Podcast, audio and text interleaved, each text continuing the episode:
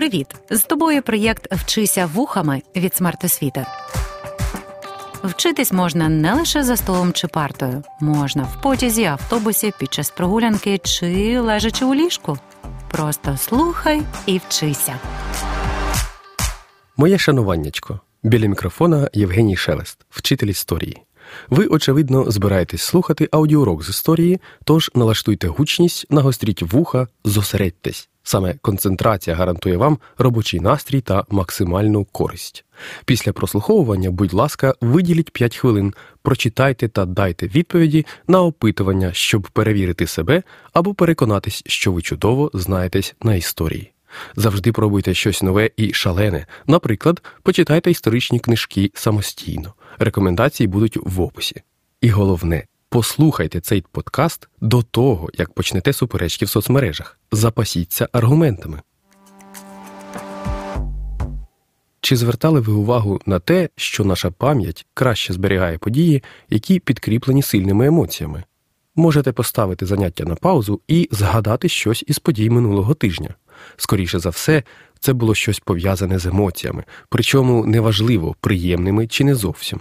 Так працює наша нервова система, що в ході еволюції і пристосування мозок змушував запам'ятовувати нас те, що несе загрозу, лякає, або те, що приносить задоволення і зберігає нам життя.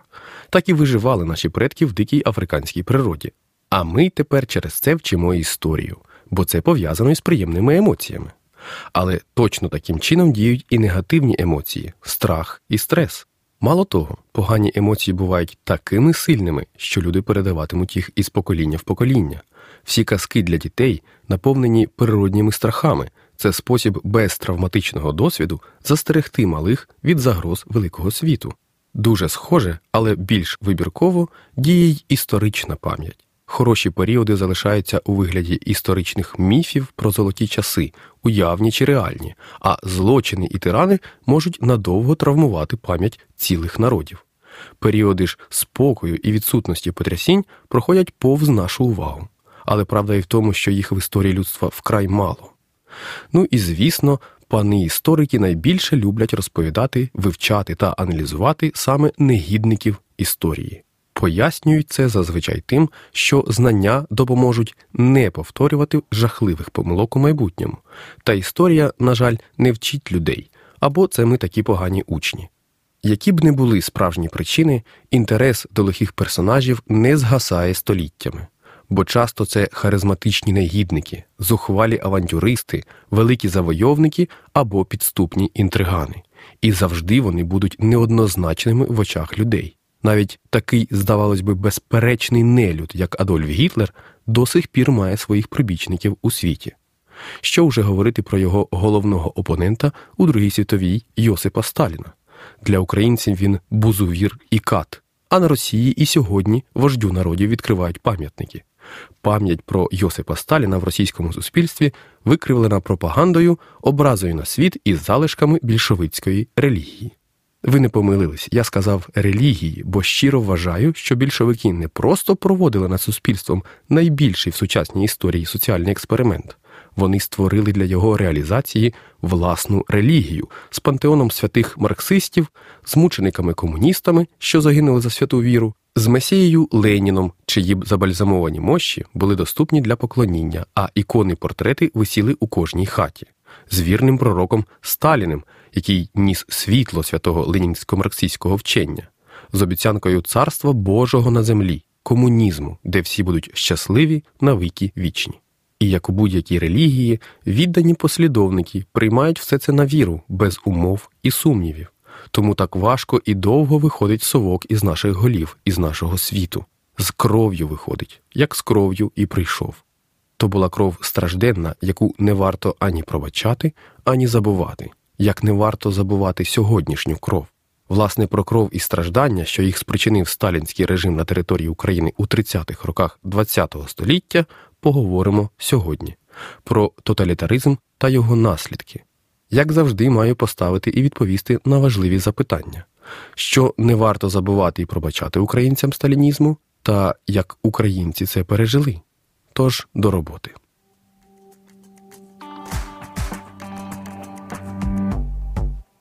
Живемо добре, горя в людей не позичаємо. Українська приказка радянського часу. Тоталітаризм. Від цього слова біжать сироти по шкірі у тих, хто усвідомлює той жах, який воно приховує. Або сироти біжать непомірно амбітним властолюбцям, які мріють про нічим і ніким не обмежену владу, владу, яка і не снилась ані фараонам, ані монархам Європи, владу, що дає змогу міняти світ навколо за вашими бажаннями чи переконаннями. Саме таку владу збудував Йосип Сталін у СРСР. Саме таку владу здобув Адольф Гітлер у Німеччині. Схожу, але обмежену у просторі владу зараз має щокастий Ким Чен Ін у Північній Кореї. Тоталітаризм це породження ХХ століття. Цим терміном італійські журналісти 20-х років намагались пояснити, чим влада фашистів відрізняється від звичайної диктатури, а відрізняється повним контролем над усіма сферами життя громадян від особистого життя до економіки та політики. Держава фашистів була у вас вдома, на зупинці автобуса, у школі, дитсадку, на роботі, в ресторані і в театрі всюди. Тільки так вона могла гарантувати громадянам виконання неймовірної історичної місії відбудови славетної Римської імперії. Саме здійснення великої історичної місії є основою мотивації до побудови тоталітарної держави у першій половині ХХ століття. Це обов'язкова із шести ознак тоталітаризму, що їх визначила дослідниця Ханна Аренд вже після Другої світової, яка була велика історична місія СРСР побудувати комунізм, рай на землі. Небагато і немало. Бачення комунізму у різних філософів і теоретиків були різні, але їх можна приблизно узагальнити до загальної рівності, відсутності гноблення і експлуатаціями людьми людей, суспільної власності на все, доступ до суспільних благ безплатний та необмежений. Всі люди розумні, талановиті і свідомі спільної великої мети. Щастя, держава при комунізмі відмирає, бо не потрібна, немає кордонів і війн. Критики комунізму часто наголошували, що такі ідеї нездійсненні та утопічні. Але не так вважали російські комуністи, які почали революцію, і Йосип Сталін серед них. Хоч із часом його уявлення дещо змінились, але не змінився підхід до управління державою. Більшовики СРСР прагнули побудувати комунізм за 10-20 років. Ленін мріяв, що вже у 40-х роках ХХ століття країна досягне комунізму. Добре, місію нездійсненну обрали, але чому для її реалізації треба встановлювати жорстку диктатуру, а згодом і тоталітарний режим? Бо так швидше і ефективніше. Більшовики від самого початку не приховували своїх намірів робити світле майбутнє швидко і безжалісно, а цього можна досягти лише диктатурою, диктатурою пролетаріату, як її називав Маркс. Попри чудові обіцянки і світлі ідеали, реальні люди розчарували Леніна. Ніяк не хотіли Бевзі швидко прийняти більшовицьку владу, піднімали бунти та повстання, не вірили у світле майбутнє. Не з цих причин, але перший вождь СРСР доволі рано помер, і завдання будувати комунізм випало товаришу Йосипу Сталіну. Від природи і породу терористичної революційної діяльності Сталін був напрочуд підозріливим, що не раз рятувало його у підпіллі і згодом допомогло узурпувати владу. Влада Сталіну була необхідна для продовження справи Леніна. Комунізм мав з'явитись в окремо взятій державі і показати всім, яка це краса і радість. За заповітами Карла Маркса і того ж Леніна без потужної промисловості, пролетарського класу і суспільної власності досягти комунізму буде складно, а СРСР не міг тоді похвалитись індустріальним пролетарським суспільством. Сталіну дісталась аграрна країна селян. Тому у 1925 році більшовики ухвалюють рішення про початок індустріалізації Союзу, побудови заводів і фабрик. Індустріалізація або часто форсована індустріалізація мала в короткий термін створити потужне промислове виробництво в СРСР, щоб показати буржуям у світі, яка ефективна і крута планова економічна модель більшовиків, і, очевидно, вивести СРСР в лідери світового виробництва. Для реалізації своїх планів радянська влада націоналізувала всі підприємства, згорнула НЕП, запровадила планову економіку. План розвитку і виробництва складався на 5 років, тому і називалось це п'ятирічка. Перша почалась у 1928 році. Розпочалося масштабне будівництво по всій території Союзу, а особливо в економічно розвинених регіонах, як УСРР, наприклад. Совєти загалом збудували 35 промислових гігантів. Третину з цих заводів зводили в Україні: Дніпрогес, Азовсталь, Запоріжсталь, Криворіжсталь, Харківський тракторний завод та інші. План, м'яко кажучи, був амбітним, але більшовики були повні запалу здійснити неможливе. Доволі швидко більшовики зіштовхнулись із серйозними проблемами. Індустріалізація вимагала грошей. Будувати величезні заводи в мріях це круто, але на практиці дуже дорого. До того ж, необхідних спеціалістів та обладнання СРСР не мав. Спеціалістів потрібно було наймати, а необхідне обладнання закупляти за кордоном за валюту. Із грошима радянська влада мала певні проблеми, бо від часів революції спершу націоналізувала, а значить, відібрала насильно всі активи іноземців на підконтрольних територіях, а також отримала в спадок від імперії борги перед західними банками. Ані першого, ані другого більшовики повертати не збирались, що а як же псувало їм кредитну історію. Іноземці не вірили комуністам і вимагали розрахунків тут і зараз, виключно валютою або золотом, бо радянський червонець також був не в пошані. Тому для потреб індустріалізації більшовики продавали, що могли. Товари легкої промисловості, пшеницю, продовольчі товари і церковні скарби. Засуджуючи та руйнуючи храми, більшовики грабували церкву і боролись із пережитками, як вони вважали, минулої епохи. Особлива увага приділялась продажу пшениці, бо аграрна держава дійсно могла успішно експортувати зернові, от тільки в умовах непу більшовикам доводилось рахуватись із селянами. Вони були основним виробником збіжжя і продавали його державі. Саме від селян залежали обсяги експорту і відповідно надходжень валюти до бюджету.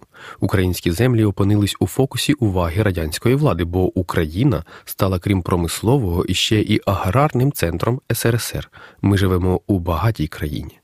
Звісно, комуністи, аби заробляти на пшениці більше, встановлювали занижені ціни на зерно.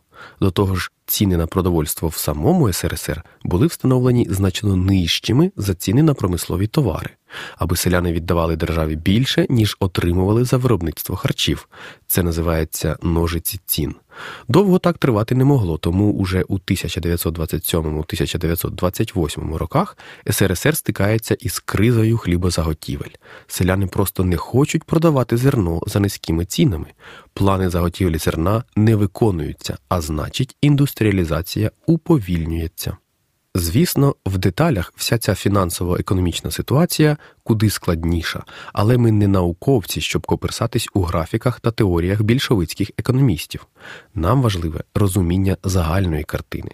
А загально це має вигляд такий, що радянське керівництво все більше розуміє, що село є джерелом сили, але це джерело все іще поза контролем. Ідеологічно село не було цілковито в межах марксистсько-ленінського шляху побудови комунізму. Відповідно, більшовики не могли ані витягнути необхідні ресурси з села, ані будувати світле майбутнє. Згідно з марксистсько-ленінською моделлю економіки, не повинно залишатись приватної власності на засоби виробництва, а земля для селян це засіб виробництва. Тож в селах передбачалось створення комун, колективних господарств та кооперативів під контролем держави, де кожен буде вносити по силі та отримувати по роботі. Основною формою організації праці на селі мали стати саме колгоспи. За роботу, якщо виконана норма, колгоспникам записували трудодні. Потім ці трудодні переводились у частину від врожаю або не переводились, якщо колгосп не виконував планів. Із 1928 року, аби боротись із кризою хлібозаготівлі, товариш Сталін оголошує курс на суцільну колективізацію. Таким чином передбачалось побороти дві проблеми: по-перше, заможних селян, ворогів радянської влади, а по-друге, відсутності контролю над ресурсами села. Українські ж селяни виявились особливо впертими. Вперше за більш як століття вони отримали землю у власне користування, яку бажали і скільки бажали. Так вони відібрали та розділили під час революції землі поміщиків та багатіїв. І були з того задоволені, бо це була для них справедливість. Ті, хто не встиг на свято експропріації, залишились безземельними бідняками, піддатливими до комуністичної пропаганди, опорою більшовиків на селі цей внутрішній конфлікт призведе до біди. Для прискорення процесу колективізації в Україну прибули агітатори та партійні активісти, які лайкою та залякуванням змушували людей віддавати свою землю та майно в колгоспи. Паралельно почалась кампанія боротьби з куркулями. Так радянська влада назвала тих, хто не бажав вступати до колгоспів. Пропаганда подавала образ куркуля як злого, скупого експлуататора і багатія, який наживається на бідних, опирається ідеї світлого комуністичного майбутнього, вчиняє проти більшовиків терористичні акти. Якщо прогнати куркуля, то жити буде краще, можна і в його хаті. Насправді куркулем міг стати будь-хто. Близько 200 тисяч селянських сімей постраждали від розкуркулення в УСРР. Це півтора мільйона людей. За кожною цифрою поламана доля дітей, жінок, старих і молодих.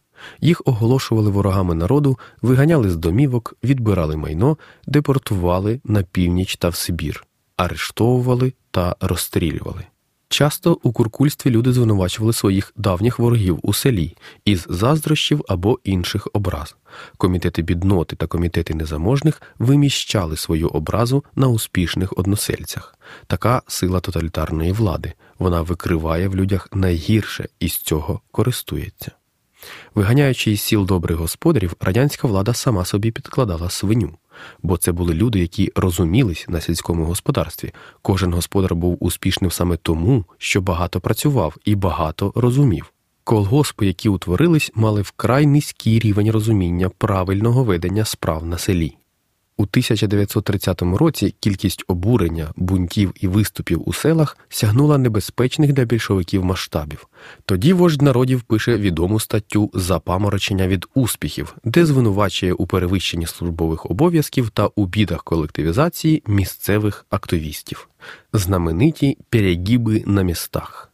Після виходу статті із колгоспів стався відтік селян. Складалось хибне враження, що більшовики дадуть селянам спокій але буде гірше. Біда біду перебуде. Одна мине, друга буде. Українська приказка радянського часу. Йосип Сталін не збирався давати селянам спокій. Він був певний своєї цілі побудувати новий світ. І якщо були люди, які йому заважали, то потрібно було, щоб цих людей не стало. Немає людини, немає проблеми. Такий вислів приписують Сталіну, і хоч він його не говорив, але вислів дуже влучно описує підхід вождя народів до розв'язання проблем. Через колективізацію та розкуркулення посівні площі і урожайність зменшувалась, а плани із хлібозаготівлі ні.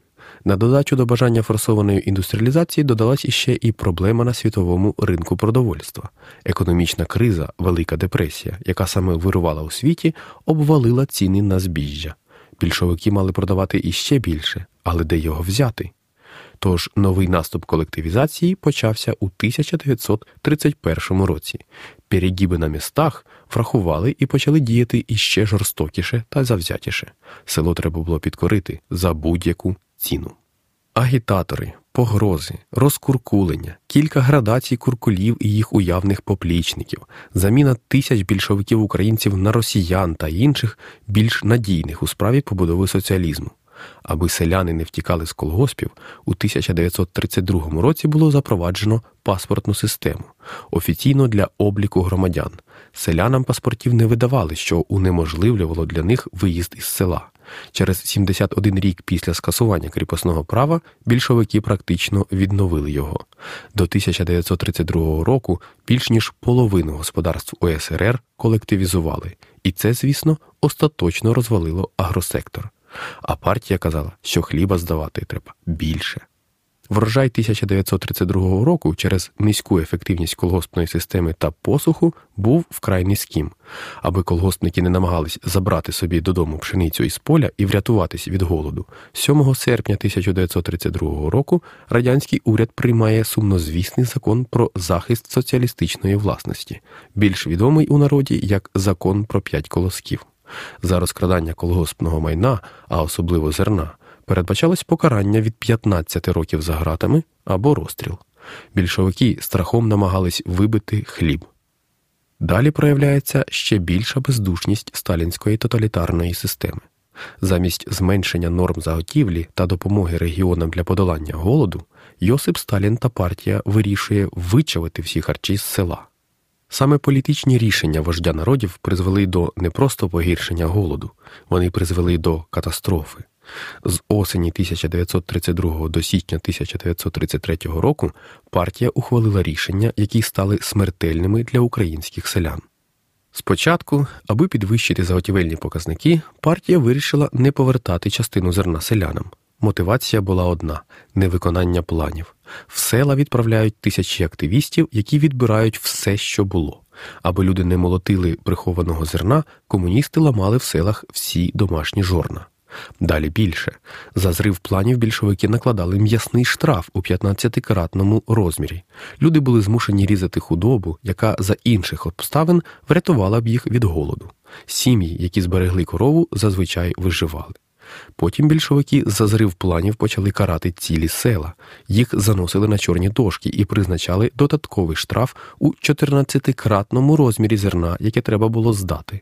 Навколо таких сіл виставляли загони чекістів. Туди заборонялось будь-що завозити, жителям забороняли обмін і торгівлю. Це був вирок. Аби змусити комуністів України активніше відбирати харчі у селян, Сталін відправляє в республіку своїх вірних соратників Молотова та Кагановича. Крім того, українізацію, що проводилась до цього часу, оголошують шкідливою і ворожою. Мовляв, багато українських комуністів виявились агентами Польщі або просто прихованою національною контрою. Так називали ворогів радянської влади. Більшовикам України оголосили про особисту відповідальність за зрив планів. КПБУ почала відбирати зерно активніше під загрозою розправи. І весь цей час, поки в жахливу зиму 1932-33 років тисячі людей помирали щодня, Сталін і партія могли зменшити норми та плани, але вони цього не зробили.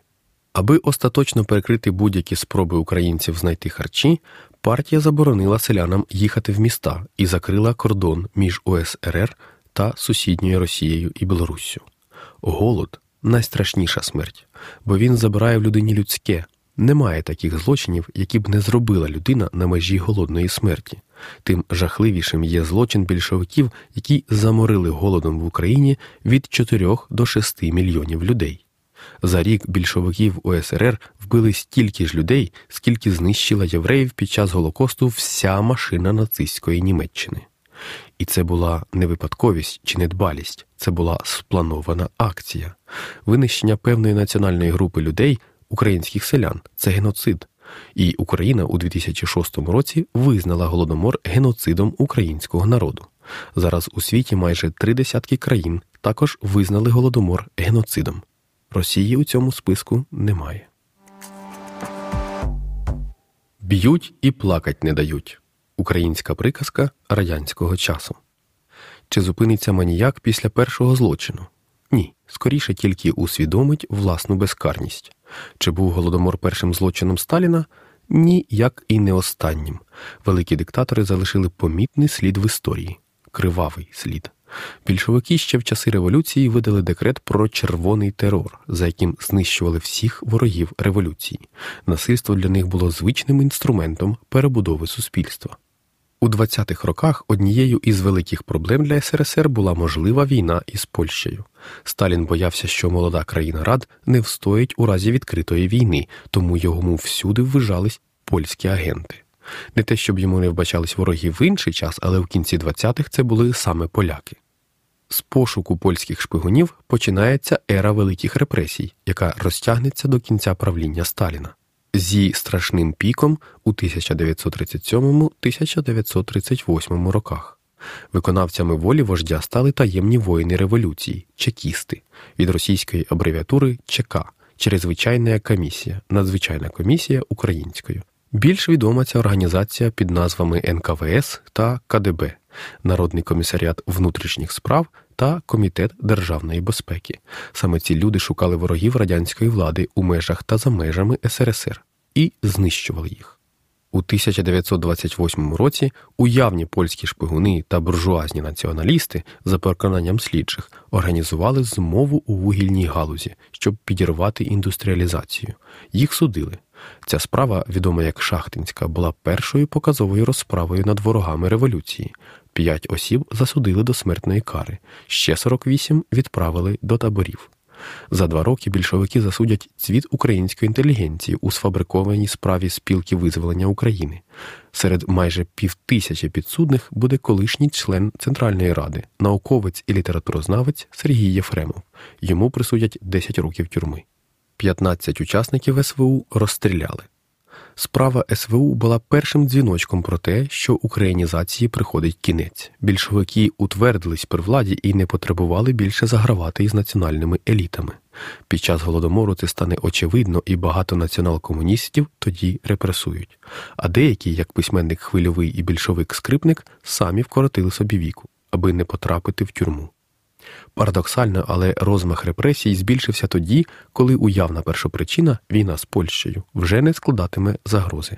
У 1931 році СРСР та Друга Річ Посполита підписали договір про ненапад, але це ніяк не забороняло Сталіну прикриватись польською загрозою для вирішення власних планів, планів побудови прекрасного соціалістичного раю.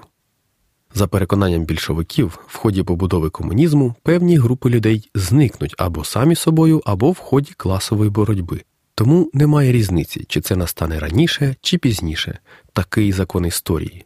Це стосувалось українських селян під час голодомору, це торкнулось усіх в СРСР у 1937-1938 роках. Іронічно, що самі більшовики називали цей період культурною революцією, побудовою нової радянської духовності, духовності жорстокості, страху та насильства. Не було ані логіки, ані причин у справах репресованих 37-38 років. Тобто цієї логіки не було в реальності, а в документах і на допитах з підсудних вибивали зізнання у страшних злочинах. НКВС та партія формували розстрільні списки, видавали плани на кількість репресованих. Вдумайтесь, плани, скільки треба вбити, і не було від того порятунку нікому в СРСР, нікому, крім Сталіна. Арештовували червоних партизанів, які допомагали встановити владу більшовиків під час революції, судили селян і робітників. Виносили вироки інтелігенції та неграмотним, засилали жінок і чоловіків, розстрілювали колгоспників і генералів, відправляли до таборів членів партії та безпартійних. За два роки НКВСники розстріляли близько мільйона людей, щодня більше тисячі. Серед катів влаштовували соціалістичні змагання передовиків. Мільйони громадян СРСР отримали тюремні строки за політичні статті Кримінального кодексу, які влада писала дуже оперативно. Для ув'язнених більшовики створили ГУЛАГ, головне управління таборів. Це ціла система тюрем, концтаборів та спецпоселень по всій території СРСР. Через ГУЛАГ за час правління Сталіна пройшли 14 мільйонів людей. Близько двох мільйонів з них загинули. В'язнів використовували як безкоштовну робочу силу на величезних будівництвах, на шахтах та лісозаготівлі. Від жахливих умов вони помирали. Наче мало було в Україні голодомору і винищення традиційного способу життя на селі, більшовики знищили не тільки традицію, але й інтелектуальне майбутнє народу. Відродження та розквіт української культури у 20-ті роки сягнуло небачених висот. 30 тисяч письменників, акторів, режисерів, художників, скульпторів репресували в часи великого терору. Люди, які творили нову, сучасну, модернову українську культуру, зазнали переслідувань і розправ. Більшовики цілеспрямовано нищили цвіт нації. Всіх цих жертв сталінського режиму називають розстріляним відродженням. Комуністи будували своє світле майбутнє на кладовищі, в яке перетворювали країну. Безкарність і відплата. Ці два поняття ніколи не торкнулись більшовицьких злочинців за життя, і дуже небагатьох судили посмертно, а на Росії їх злочини знов замовчують або і виправдовують. Тоталітарний сталінський режим торував дорогу до прекрасного комуністичного раю по кістках своїх же громадян і українців у тому числі, а привів у пекло, бо все це виявилось бутафорією. Чи пережили ми травми, що завдав нам сталінізм? Такі речі, як голод, травмують не лише тих, хто пережив його, але і наступні покоління, а навички виживання у часи репресії надовго закріплюються в моделях поведінки та виховання людей. Але ми зробили перший крок до одужання, прийняли проблему, зрозуміли її, і прямо зараз боремось, аби тоталітаризм не повернувся в Україну. На цьому настав час завершувати наш аудіоурок. Цікавтесь історією України, формуйте свою думку та бачення, відвідуйте музеї, читайте, дивіться відео. З вами був Євгеній Шелест. Далі буде. Залишайтесь з нами, слідкуйте за анонсами. Заподійте ближньому добро, надішліть цей аудіоурок другу. До нових зустрічей! Проєкт Вчися вухами творить громадська організація Смарт Освіта за підтримки Educo Foundation.